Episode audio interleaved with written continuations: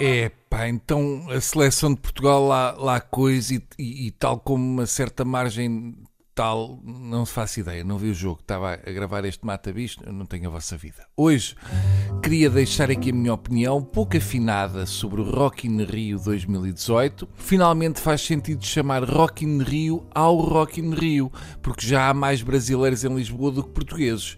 O Rock in Rio tem aquela característica única de juntar gerações, o que é uma chatice, porque esta coisa de um festival de rock se estar a transformar num acontecimento que junta pais e filhos é muito engraçado mas faz com que tanto os pais como os filhos não possam sacar do seu charrito à vontade e acaba por ser constrangedor para ambos. É como quando a família está toda na sala a ver um filme e de repente começa uma cena com nus e sexo. Fica assim um ambiente chato nos meus tempos, uma pessoa ia a um concerto rock para javardar e fazer tudo o que era proibido. E nos dias de hoje, uma pessoa vai ao Rock in Rio em vez de ir à Euro Disney. A verdade é que há muitas famílias que gostam daquilo.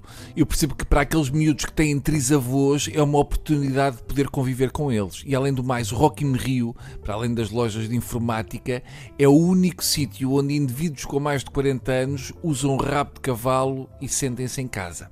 O Rock in Rio, ao longo da sua história, já teve momentos muito degradantes. Basta lembrar que em 2010 até começou com um concerto da Marisa. Não há nada que eu associo mais ao rock do que um concerto da Marisa. Nada contra, mas não é rock. A Marisa é uma espécie de gótica de mansarda, uma mistura dos The Cure com tabuinhas. Mas este conseguiu ir mais longe porque houve um fã do Agir que pediu a namorada em casamento durante o concerto do Agir. Primeiro pediu em casamento o Agir, mas como ele não lhe ligou, lá pediu em casamento a namorada. Pedir em casamento alguém em palco durante um concerto do Agir é parvo porque não se ouve nada do pedido e é justificação para avançar logo para o divórcio. Era mais compreensível se uma pessoa morresse e pedisse para deitarem as cinzas no concerto do Agir. Sempre se cheirava qualquer coisa. Pior que pedir uma mulher em casamento durante um concerto do Agir é só fazer a primeira comunhão durante um concerto da Anitta. Uma pessoa acaba a tomar o corpo de Deus sem tirar os olhos do rabo da Anitta. O Rock in Rio é daqueles sítios que uma pessoa tem imensa vontade de ir, mas quando lá está fica desejoso de ir embora. Aquilo é um bocado desconfortável, mesmo quando a música para. Eu vejo Rock in Rio como um, um, um piquenicão com música. Do género, epá, passem-me aí uma Santos, que esta música do Bruno Mars é muito boa para acompanhar com uma Santos de salame.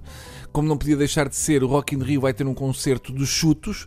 Não faz mal que, infelizmente, o José Pedro tenha morrido. Até já podiam ter falecido todos, porque havia na mesma. O pior é a ameaça que este ano, juntamente com os chutos, vão cantar o António Costa, a Catarina Martins e o presidente Marcelo, se já estiver recuperado da turnê.